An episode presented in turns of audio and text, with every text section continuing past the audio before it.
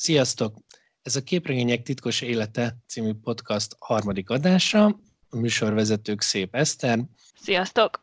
Én pedig Mráz István vagyok. Ez a harmadik adásunk, ami hát egyszerűen hihetetlen, hogy most már ez a harmadik adásunk, és most vendégünk is van, még Gyuris Kata személyében, aki afrikai irodalomból két hete adta le a doktoriát az ELTE Bölcsészettudományi Karán. Szia Kata! Sziasztok! Ma egy nagyon különleges hősről fogunk beszélni, egy nagyon összetett karakterről, egy szerintem Magyarországon alig ismert képregény főszereplőjéről.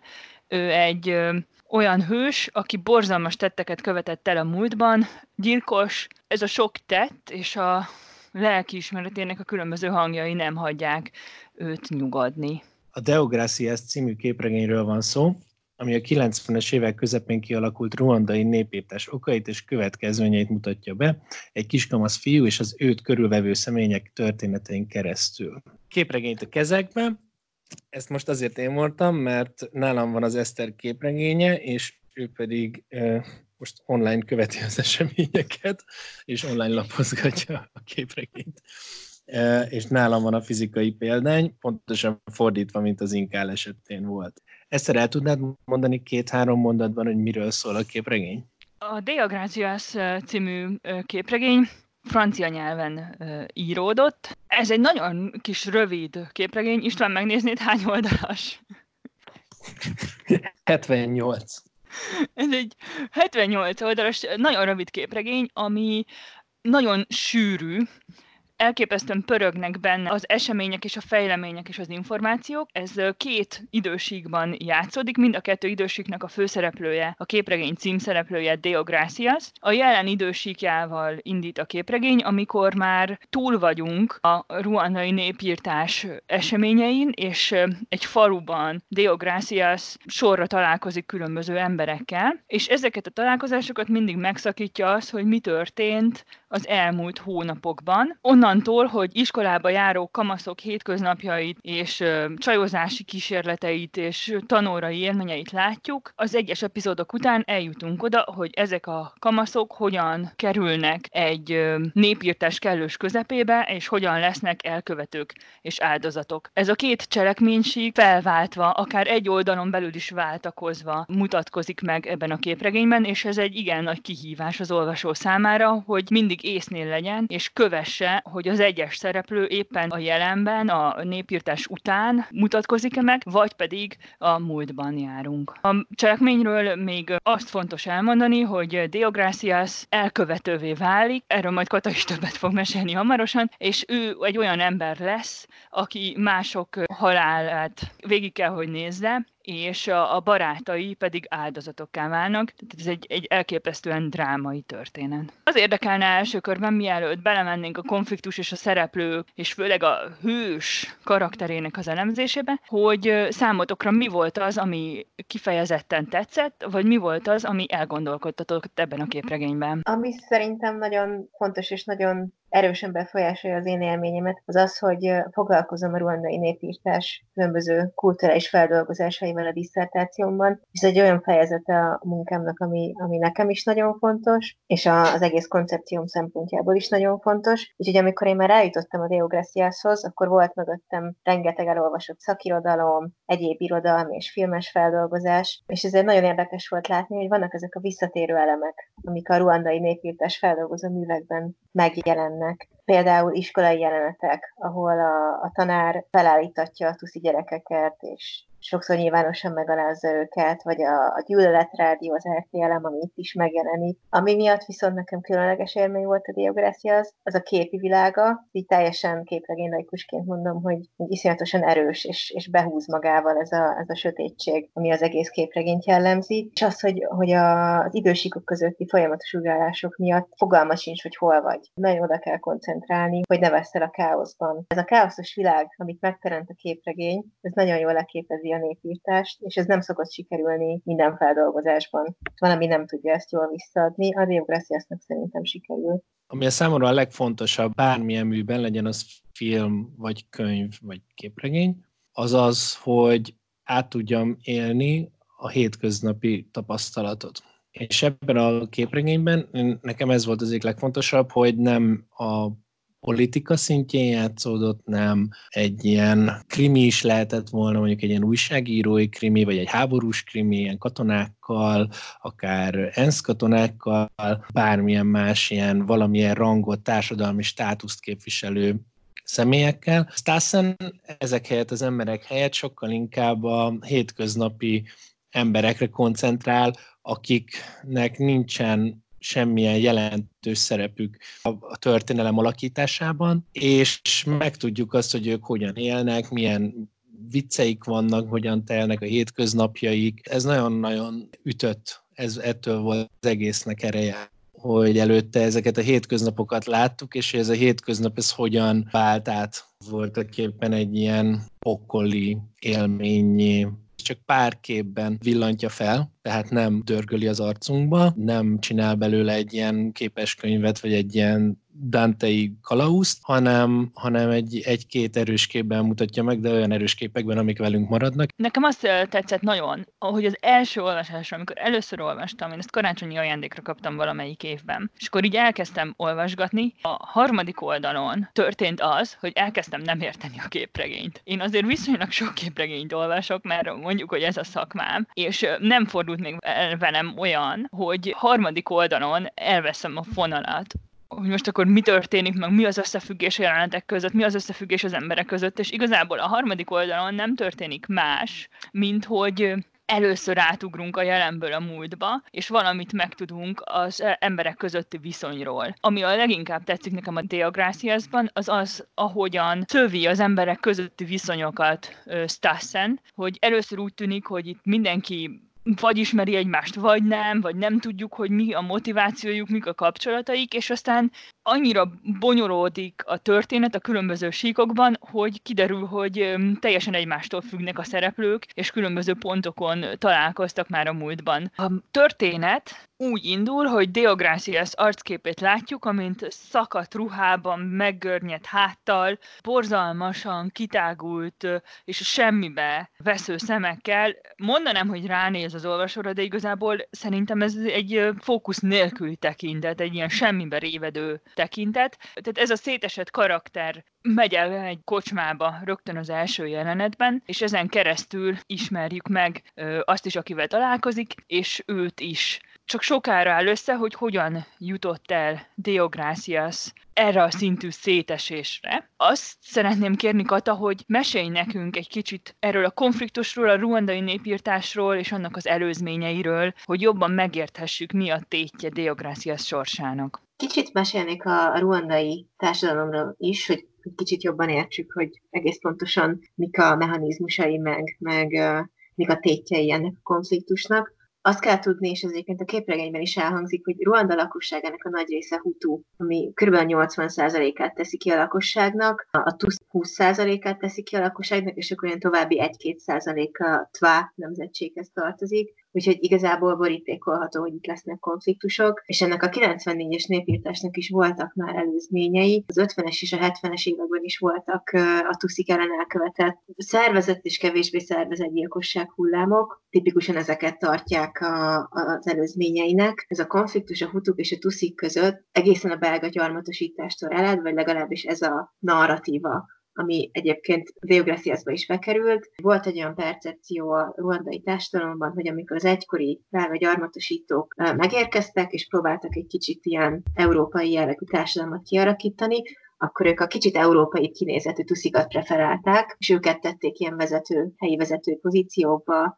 és ez a társadalmi különbség, ez megmaradt azután is, hogy Ruanda 1961-ben függetlenedett Belgiumtól. És ami miatt ilyen precedens nélküli volt ez a népírtás, tehát ennyien még soha nem haltak meg Ruandában. Az azért volt alapvetően, az adott ennek öketet, hogy 1994. április 6-án lelőtték a Hutu származású elnök Juvenal Habyarimana képét, és meg is halt az egész kísérletével együtt, és ezért a merényletért rögtön a Tuszi ellenállókat tették felelőssé, és gyakorlatilag aznap este beindult a gyilkológépezet. Amit fontos tudni számok és egyéb tekintetében, hogy gyakorlatilag a népírtásnak a nagy része egy hónap alatt 1994 áprilisában zajlott le. Arról azért van vita, hogy, hogy hány áldozata van, és azok kiből tevődnek össze, de nagyjából abban szoktak megegyezni, hogy körülbelül 800 ezer tuszit és mérsékelt hútút töltek meg egy hónap leforgása alatt, de gyakorlatilag mindenkit, aki nem állt be tuszikat gyilkolni. És azóta is április az emlékezés hónapja Ruandában. Ami még szerintem nagyon fontos, és ez segít megérteni egy kicsit a diográciászt is, ugye mivel effektíve polgárháborúról van szó, azért nem volt megszálló hadsereg, viszonylag kismértékben vett részt a vérengzésben a, a ruandai hadsereg. Annyira jól működött, és annyira kidolgozott gyűlöletpropagandát folytattak a, a hutu vezetésben, meg annyira jól működött a megfélemlítés,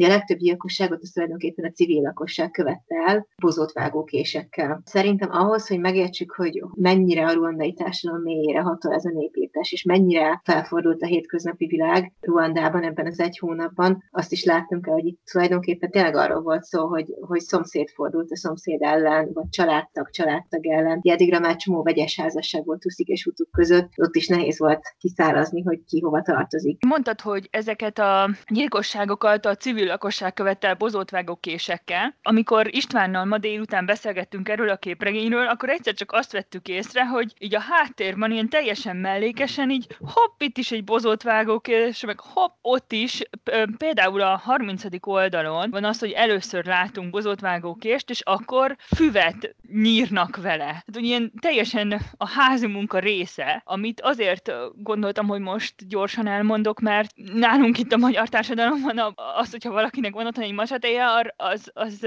hogy is mondjam, nem megszokott. Viszont itt azt látjuk, hogy van nekik ez otthon, és aztán van egy másik jelenet, amikor az egyik kamaszlány kezében van a bozott vágókés, gyerek kezében én nem adnék, de, de ő ezzel dolgozik, ez a 39-40. oldalon van. Köszi, ezt, ezt tök jó, hogy mondod. Nagyon sok szempontból jelentős lesz Pirtes történetében is. Ugye Ruanda az egy nagyon mezőgazdaságra épülő ország volt, és még a mai napig is az, és hát olyan tényleg gyönyörű, dús, igazi trópusi növényzet van, amihez tényleg kell a bozott vágókés. És ez nagyon, nagyon fontos szimbólum, hogy gyakorlatilag mindennapi használati eszköz vált gyilkoló képé. És még azt akartam kérdezni, hogy te pár éve voltál Ruandában, hogy ez megmaradt, vagy valami történt a bozott vágókés eszközzel is a népírtás óta, vagy ugyanúgy használják? Ugyanúgy használják. Egy csomó helyen ezzel kertészkednek. Láttam olyan motoros taxinutazó csávót, akinek ott volt a kezében a bozott vágók, és nem éreztem túl jól magamat, de feltételezem, hogy kertészként dolgozik valahol. Szerintem nagyon fontos szimbolikája van a társadalomban is, és majd fogok beszélni az emlékhelyekről is, és hogy ott milyen szerepet töltenek be a, a bozott vágókések és az ezek, ezáltal okozott sérülések. De ezt, ezt nagyon jó, hogy felhoztad. Nem, nem triviális, főleg az európai olvasónak, hogy mit csinálunk csinálunk ennyi bozott vágókéssel. Ha a civil lakos követel az atrocitásoknak a nagy részét, akkor hogyan történt meg a felelősségre vonás a polgárháború végén?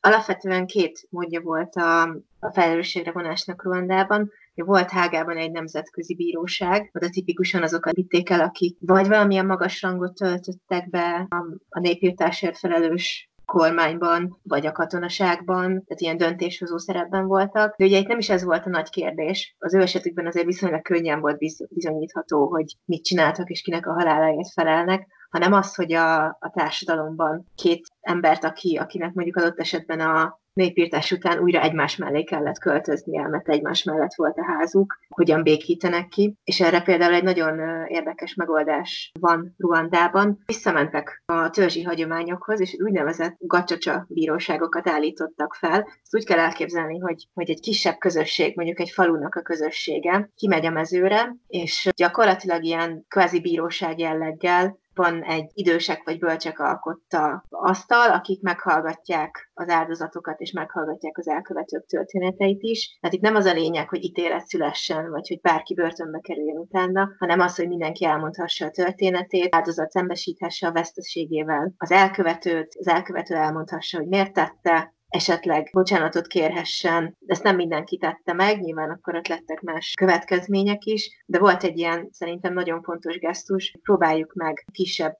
társadalmi közösségeken belül rendezni ezeket a dolgokat, amikor ennyire a társadalom mélyére hatol egy konfliktus, nem biztos, hogy mindent érdemes elvinni hágába. Ez azért fontos kérdés, mert magában a képregényben ez egyáltalán nem jelenik meg. Itt az történik, hogy a jelenben Diográciász végig látogatja azokat az embereket, akik akik részt vettek az ő barátainak a megölésében, vagy valamilyen szinten ő összekapcsolja őket a történtekkel, és egyszerűen megmérgezi őket. Olyan, mint hogyha Diográciás nem csak úgy önbíráskodna az önbíráskodás kedvéért, hanem mint hogyha az agya képtelen lenne befogadni azt, hogy más módon is megpróbálhatna megbírkózni az őt ért ö, traumával.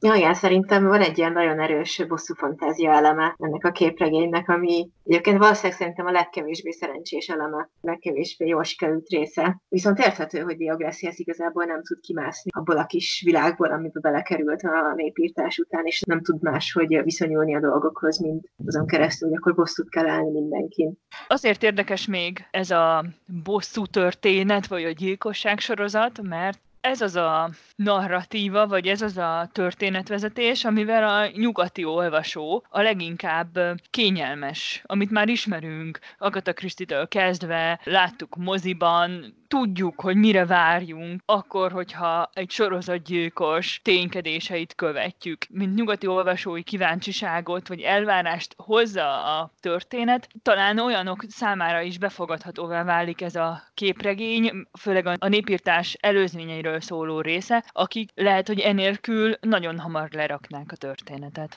Na, itt igazából egyet tudok érteni, tehát ez a, ez a vonal szerintem nem azt szolgálja alapvetően, hogy, hogy autentikusabb vagy etikusabb legyen az emlékezés, meg ez az egész képregény, hanem tényleg egy fogódzó. És nem is feltétlenül a, a nyugati olvasóközönségnek, hanem egyáltalán bárkinek, aki klasszikusokon nőtt fel, nem feltétlenül akarna olyan komplexebb kérdésekbe belemenni, mint amivel az előbb beszéltünk, hogy akkor mégis hogyan lehetséges a megbékélés, hogyha a civil lakosság követte a gyilkosságokat, vagy hogyan tud két családnak megbocsátani egymásnak. Az én értelmezésemben ez egy picit így az egyszerűbb út, ez a bosszú narratíva. Ráadásul nekem volt egy olyan érzésem is ezzel a bosszú narratívával kapcsolatban, hogy nincs benne egy ilyen igazi logika. Deogracias mindenkit válogatás nélkül megöl. Tehát azokat is, akik bűnösök, azok is, akik csak segítettek, vagy ott voltak, és nincs benne igazából egy ilyen logika, hogy mi alapján válogatná meg azt, hogy ki, kik lesznek az áldozatai. Szerintem az összes ilyen polgárháborús helyzetben, vagy amikor népírtás történik, az egy ilyen nagyon fontos kérdés, hogy ki a gonosz, vagy van-e gonosz, akit oda kiállítunk, és akkor megdobáljuk kővel. Hogy pont az ilyen fajta bűncselekmények vizsgálatakor hangsúlyozzák hogy amit angolul bystandernek hívunk, az a, civil, aki csak ott áll, és nem sok mindent csinál, mint például a misszionáriusok, akik egy darabig segítik a lakosságot, meg munkát nekik, iskolába járatják a helyieket, kulturálisan támogatják, és amint baj van, felülnek az első gépre, és elhúznak. Valóban olyan, mintha nem lenne logika abban, hogy ő most kit mérgez meg, meg kit nem mérgez meg, de igazából én úgy érzem, hogy az a fajta igazságszolgáltatás, aki lesújt a, az áldogáló civilre is. A lesújt a Boszkóra is, aki a ruandai néphadseregnek a katonája, és aki voltak éppen ilyen rendfenntartóként próbál rendet tenni az országban. Ez a szerepe, ez csak a képregény végére derül ki, és a Deogracias pedig körülbelül a könyv első lapjain ö, merényletet követel ellene, azzal, hogy megvérgezi. Ő, ő például pont egy teljesen neutrális figura ebben a történetben. Én igazából ezt erre értek egyet. Szerintem a Diográcia szempontjából ezek teljesen logikus gyilkosságok. Tehát mindenki, aki ott volt és akár tehetett volna valamit, akár nem, akár volt benne szándék, akár nem volt arra, hogy megállítsa a gyilkosságokat. Vagy ezt azért, mert már sok ilyen, uh, ilyen történetet olvastam, vagy sok ilyennel találkoztam. Ez nem volt problémás. Nem, nekem nem tűnt véletlenszerűnek. Az, hogy ő most milyen mentális és egyéb állapotban van, ez, ez nagyon jól megmagyarázza azt, hogy miért akar mindenkit válogatás nélkül meggyilkolni az, hogy különbözőképpen látjuk a Deograciasnak a cselekedeteit, az pontosan szerintem csak azt mutatja meg, hogy mennyire bonyolult és összetett ez a probléma. Van ez a központi karakterünk, aki ugye a múltban a részese volt a Hutu hadseregnek, akik ö, megölték a saját szomszédaikat, azt nem részletezi emlékeim szerint a képregény, hogy ő, ő mit tett ebben a, az alakulatban, vagy részletezi? Nem, nem igazán. Deogracias, hogy... Igen, tehát hogy nem derül ki, hogy ölte embert, vagy csak végignézte, hogy más embereket ö, lemészárolnak, tehát erre nem tér ki az ő szerepére a, a képregény, arra tér ki, és arra helyezi a hangsúlyt, hogy a lányokat, az egyik a barátnője volt, a másik pedig nagyon-nagyon közeli barátja, vagy majdnem barátnője, vagy ez egy ilyen furcsa viszony, hogy ezeket a lányokat lemészárolták, és ez az, amitől szétesik a, a Diográciás jelleme, és a jelene a képregényben, és ettől válik ő sorozatgyilkossá. De ami számomra különösen érdekes, az az, hogy ő és a többi karakter is teljesen hétköznapja és teljesen prototipikusak, megmutatják azt, hogy ahhoz, hogy egy ilyen tragédia bekövetkezzen, milyen sokféle ö, szereplőre van szükség. Úgy, úgy néz ki, mintha választhatnának, ahogy halad a, a népírtás felé a, a történet, de igazából nagyon limitált, és sokszor csak nagyon rossz opciók közül ö, választhatnak.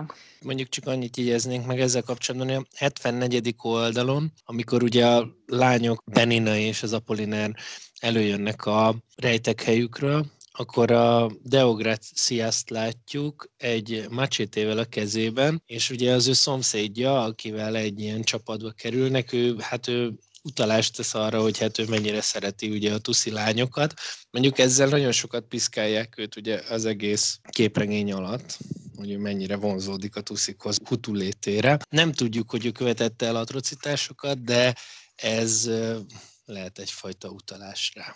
De ha már előhoztuk ezt az oldalt, akkor szerintem nagyon fontos azt megjegyezni, hogy ez a legbrutálisabb oldala az egész képregénynek ezzel a megerőszakolt és lefejezett női holtesttel. Arról gondolkoztam, amikor készültem erre az adásra, hogy igazából mennyire nagyon nehéz egy alkotónak eldöntenie, hogyha van egy ilyen népírtás, hogy abból mit mutasson meg, hogy mennyire legyen explicit abban, hogy lerajzolja, mert hogyha rákeres az ember a ruandai népírtásra, akkor azok a fotók szétkaszabolt hullákat mutatnak, amiket sokkoló nézni. És van egy csomó képregény, vagy a ruandai népírtásról, vagy Szebrenyicáról, vagy, vagy hasonló tragikus esetekről, és ott mindig egy nagyon fontos döntést kell meghozniuk az alkotóknak, hogy mit mutatnak meg. És például ebből a képregényből teljesen hiányzik a, a mértéke az eseményeknek, hogy itt több százezer ember haláláról van szó, amivel a kata kezdett, hogy 800 ezer áldozat pár hónap alatt, az egy írdatlan mértékű pusztítás, és itt úgy döntött a Stassen, hogy gyakorlatilag egy-két hullával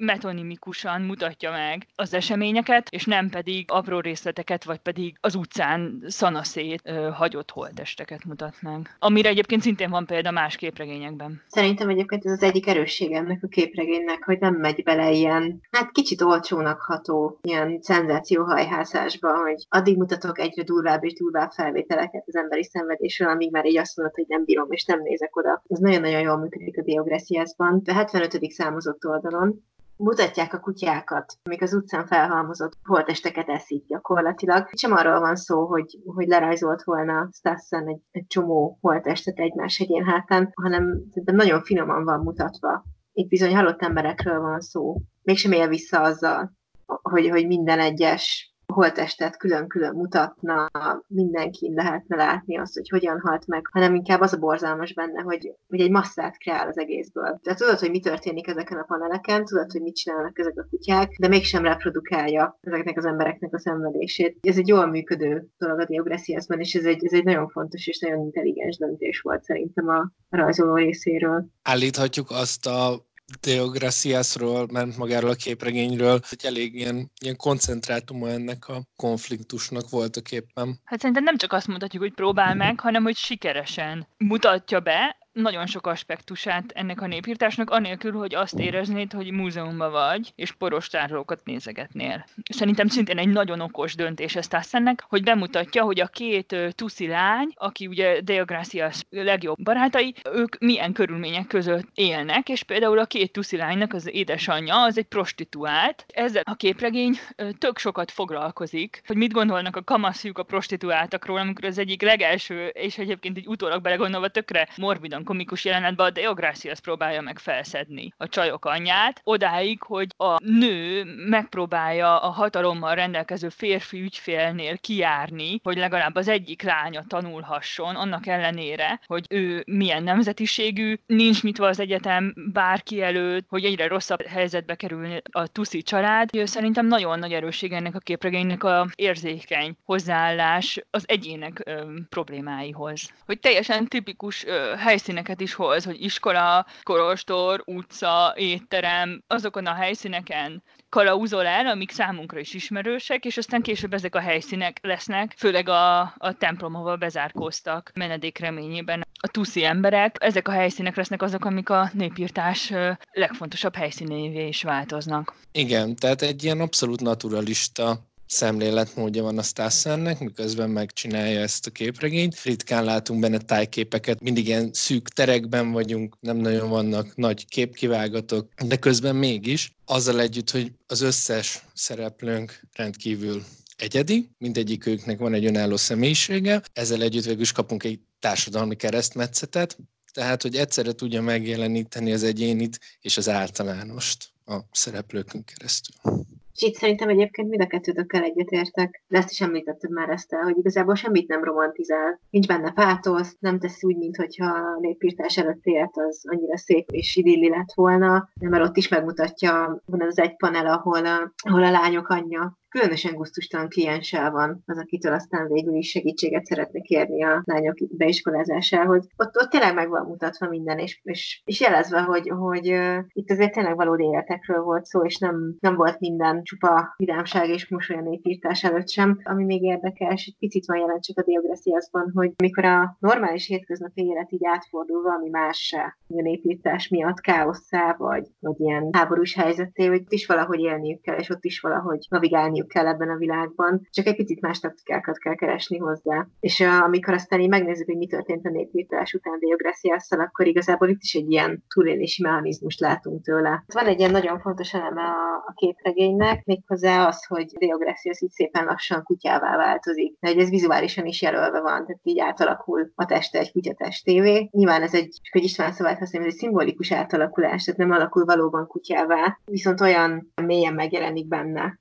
ez, a, ez az új új létezés, vagy ez az új létezési forma, hogy az emberek is elkezdik kutyának látni, és elkezdik azzal csúfolni, hogy na mi van te kutya, mit csinálsz itt? Tehát, hogy tényleg kezd úgy élni, mint egy kutya. És ez igazából azért lesz lényeges, mert nála ez egy ilyen megküzdési mechanizmus. Valahogy ez kell neki a túléléshez népírtás után. És ez nincs igazából kifejtő, hogy ez pontosan hogyan és miért történik ez az átalakulás, ami egyébként egy, megint egy erőssége a képregénynek, hogy nincsen túlmagyarázva, viszont gyönyörűen be van mutatva, hogy gyakorlatilag az élete, a népírtás ilyen kényszeres ismétlődések sorozata lett, ami egy ilyen nagyon fontos eleme szokott lenni a traumának. Kényszeredetten megy házról házra, mindenhol banánsört akar szerezni, és semmi más nem is tud kimondani, csak azt, hogy banánsör, banánsör. És itt nem is arról van szó szerintem, hogy itt alkoholistává vált volna az áttélt trauma miatt, hanem arról, hogy van egy célja, van egy rögeszméje, amit mániákusan keres, amit mindenképp el akar érni. Történetesen a banánsörnek a megszerzése lesz. Viszont igazából arról van szó, hogy, hogy kell neki egy életcél cél, ami bármennyire van az alkoholban találja meg. És ez is egy ilyen megküzdési mechanizmus, ami, ami a kutyáválása mellett uh, szerintem nagyon jól mutatja, hogy mennyire szét tud esni minden. De egyén is, és a társadalom is egy ilyen, ilyen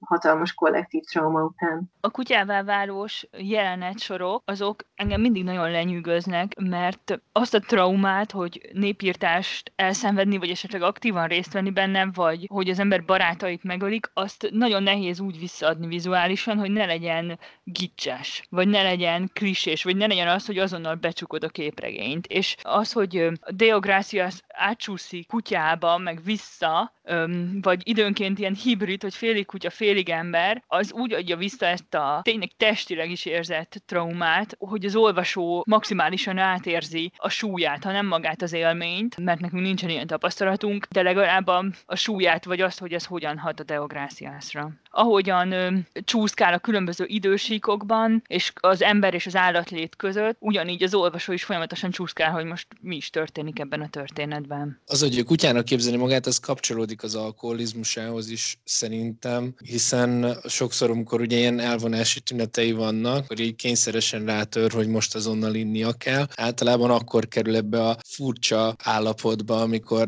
nappal is csillagokat lát az égen, és úgy érzi, hogy minden összeolvad, és ő is teljesen elveszíti az alakját. Ezt a Stassen szerintem grafikailag remekül megoldotta. Ez az átmenet kutyából emberbe, és emberből kutyába, ez mindig egy ilyen nagyon folyékony, nem tudom jobb szóval leírni. Ez az átmenet szinte észrevehetetlen, és, és eléri azt az érzést, mint hogy egy a szemünk előtt játszódna le ez a dolog. Mi magunk is megzavarodunk néha, hogy most ember, vagy állat, vagy, vagy mi történik. Tehát, hogy az egésznek van egy ilyen nagyon-nagyon-nagyon erős dinamikája. Ez a folyékony szó, ez annyira ideális, mert például én előttem most a 76. oldalban, amikor még emberként indul a Deogracias, és a második és a harmadik panelra a feje így átalakul kutyává. Az oldalajára pedig ő teljesen testileg is kutya formát ölt. Ebben van egyfajta ilyen természetellenes természetesség. Annak ellenére egy ilyen fluid, groteszk élmény, hogy igazából panelakra van darabolva. Itt merül fel az a dolog is, hogy, hogy mi van akkor, hogyha vannak, akik tényleg kutyának látják őt, ebben az is benne van, hogy a könyvben megjelenő fehér emberek minden esetben a ruandaiakhoz úgy viszonyulnak, mint hogyha valami fajta ilyen nem, nem egész emberek lennének. Ugye a francia katona, aki lányok anyját is kitartja egy ideig, végig ugye csak arról beszél, hogy a fekete nők azok mennyire szexuálisak és mennyire gyönyörűek, színesbőrűek felfogozott szexuális mítoszáról dumál állandóan. Stanislas atya és a Philip atya is sokszor ilyen aranyos kis emberekként tekint a, a helybéliekre. Én ezzel teljesen egyetértek, főleg ugye a, a, francia katona kapcsán, meg a, a két pap is, viszont ezt nem biztos, hogy rávetíteném a, a Diogressiasnek a kutya voltára. Én nem látom ott megjelenni ezt. Szerintem ez, ez egyértelműen a traumájáról szól és az, hogy most csak ő lett kutya, vagy valóban mások is így látják, vagy mások csak azt veszik észre, hogy úgy él, és úgy mozog, mint egy kutya, az egy bonyolult kérdés, de az nem biztos, hogy ezt a fajta ilyen kis ilyen gyarmatosító szempontot azt rávetíteném a Bioglesiasnak az átváltozására. Kicsit, kicsit úgy érzem, hogy elvenne a trauma éléből. De viszont a, amiről most itt mind a ketten beszéltek, azt szerintem azt mutatja meg, hogy ez a képregény az állat metaforát, vagy a különböző trópusokat az állatokkal kapcsolatban milyen sok szinten mozgósítja. Egyrészt van, van ez, a, ez az orientalista, jaj, a fekete nők így meg úgy, van a bőrszín szerinti megkülönböztetés is állatokhoz köthető, akkor a, a tuszikra csótányként hivatkoznak, és közben pedig vizuálisan a leginkább kidolgozott, az kétségtelenül ez a trauma, a teljesen a gyöker emberét vesztett, a világba bele nem illeszkedni tudó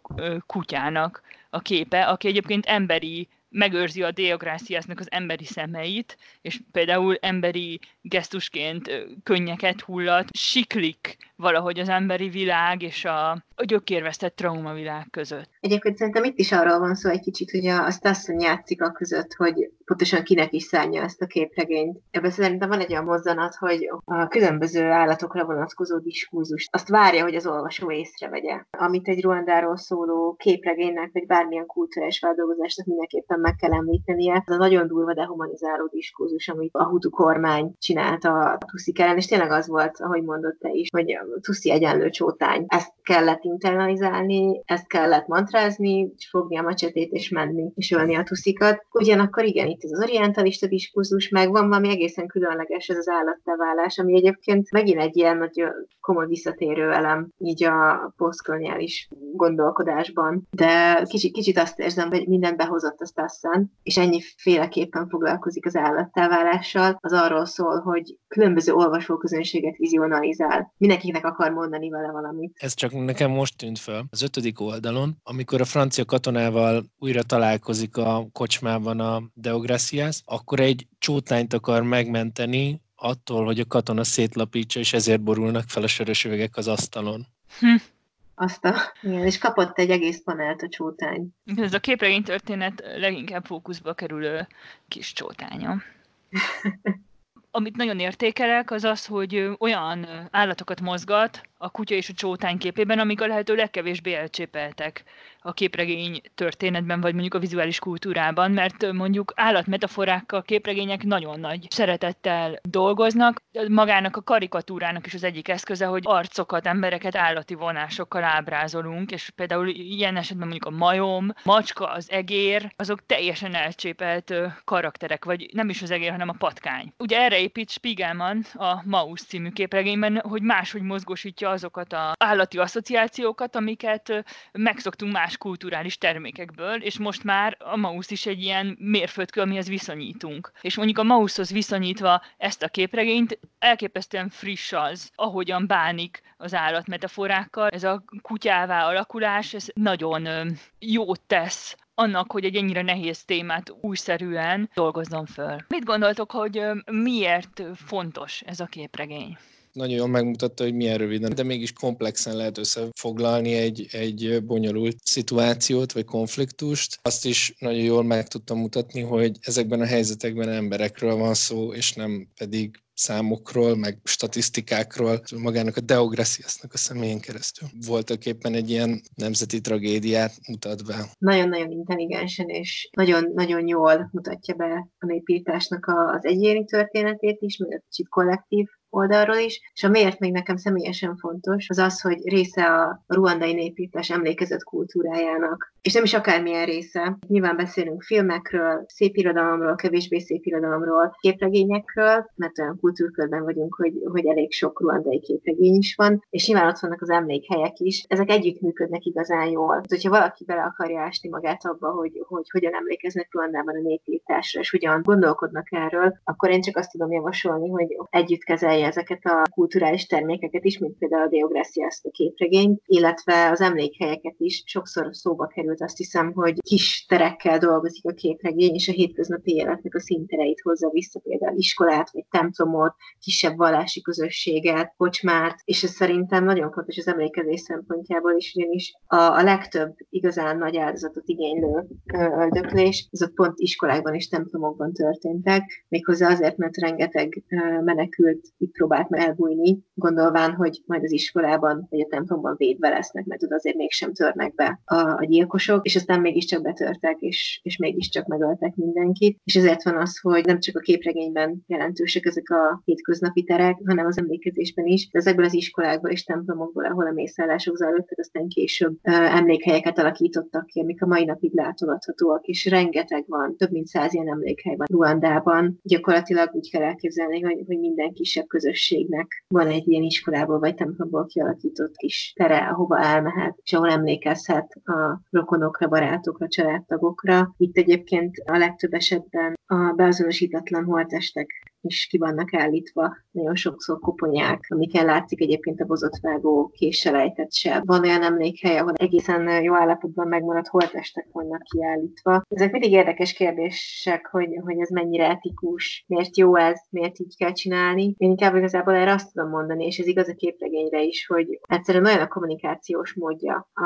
a ruandai népírtás emlékezetének, hogy a fájdalomnak hihetetlen közelségét akarja hangsúlyozni. De gyakorlatilag minden egyes mű, ami amivel találkoztam a munkám során, és ide tartozik a Deográciás is, arról szól, hogy itt ez a hatalmas fájdalom, egyének és közösségek fájdalma, és nem tudunk vele mit kezdeni. Megpróbáljuk megtalálni azokat a módokat, amelyeken keresztül az átadható az olvasónak, nézőnek vagy látogatónak is. Igazából minden egy ilyen munkafolyamat. És a Deográciás is egy ilyen munkafolyamat ennek a mély fájdalomnak az átadására. Fontos, hogy a Stassen belga biztos, hogy szerintem rengeteg olyan kritikus van, aki ott húzná meg a autentikusságnak a vonalát, hogy akkor ki a ruandai szerzőnek, ki nem. Szerintem az sokkal fontosabb, hogy az ő élményei azok honnan származnak, és ő mennyire ismeri a helyzetet, mennyire ismeri az embereket, az országokat, a konfliktusnak a miértjeit és a miben létét. Az én személyes véleményem az, hogy nem számít, hogy ő belga. Ez érdekelt kifejezetten ezen, ebben a képregényben, hogy franciákat látunk benne, tehát van benne egy rendkívül negatív francia karakter, karakter, de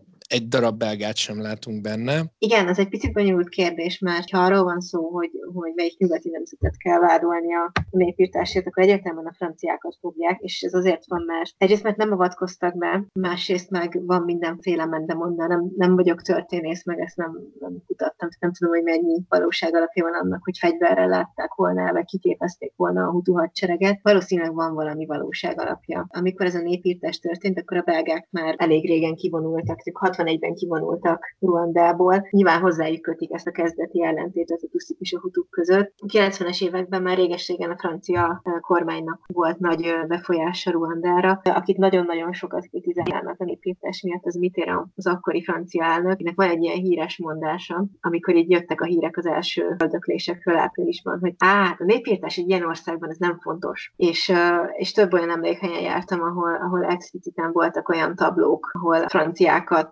kritizáló szövegek voltak belefogalmazva a kiállításba. Igazából a népírtást is sokkal inkább hozzájuk kötik, mint a belgákhoz. És aztán annyira nem jó a viszony azóta, hogy most már nem is hivatalos nyelve Ruandának a francia, hanem angolra váltottak. Köszönöm, Kata, hogy eljöttél a podcastban, mert nagyon sokat tanultunk abból, amit elmeséltél. És nagyon köszönöm nektek, kedves hallgatóink, hogy meghallgattátok a podcastunkat. Kérlek, hogy továbbra is tartsátok meg azt a jó szokásotokat, hogy kommenteltek és adtok visszajelzést, mert ettől lesz a podcast egyre jobb, vagy legalábbis reméljük, hogy egyre jobb lesz. A következő képregényt már kiválasztottuk, ebben is lesznek állatok. Még nem olvastuk el, úgyhogy majd jelentkezünk.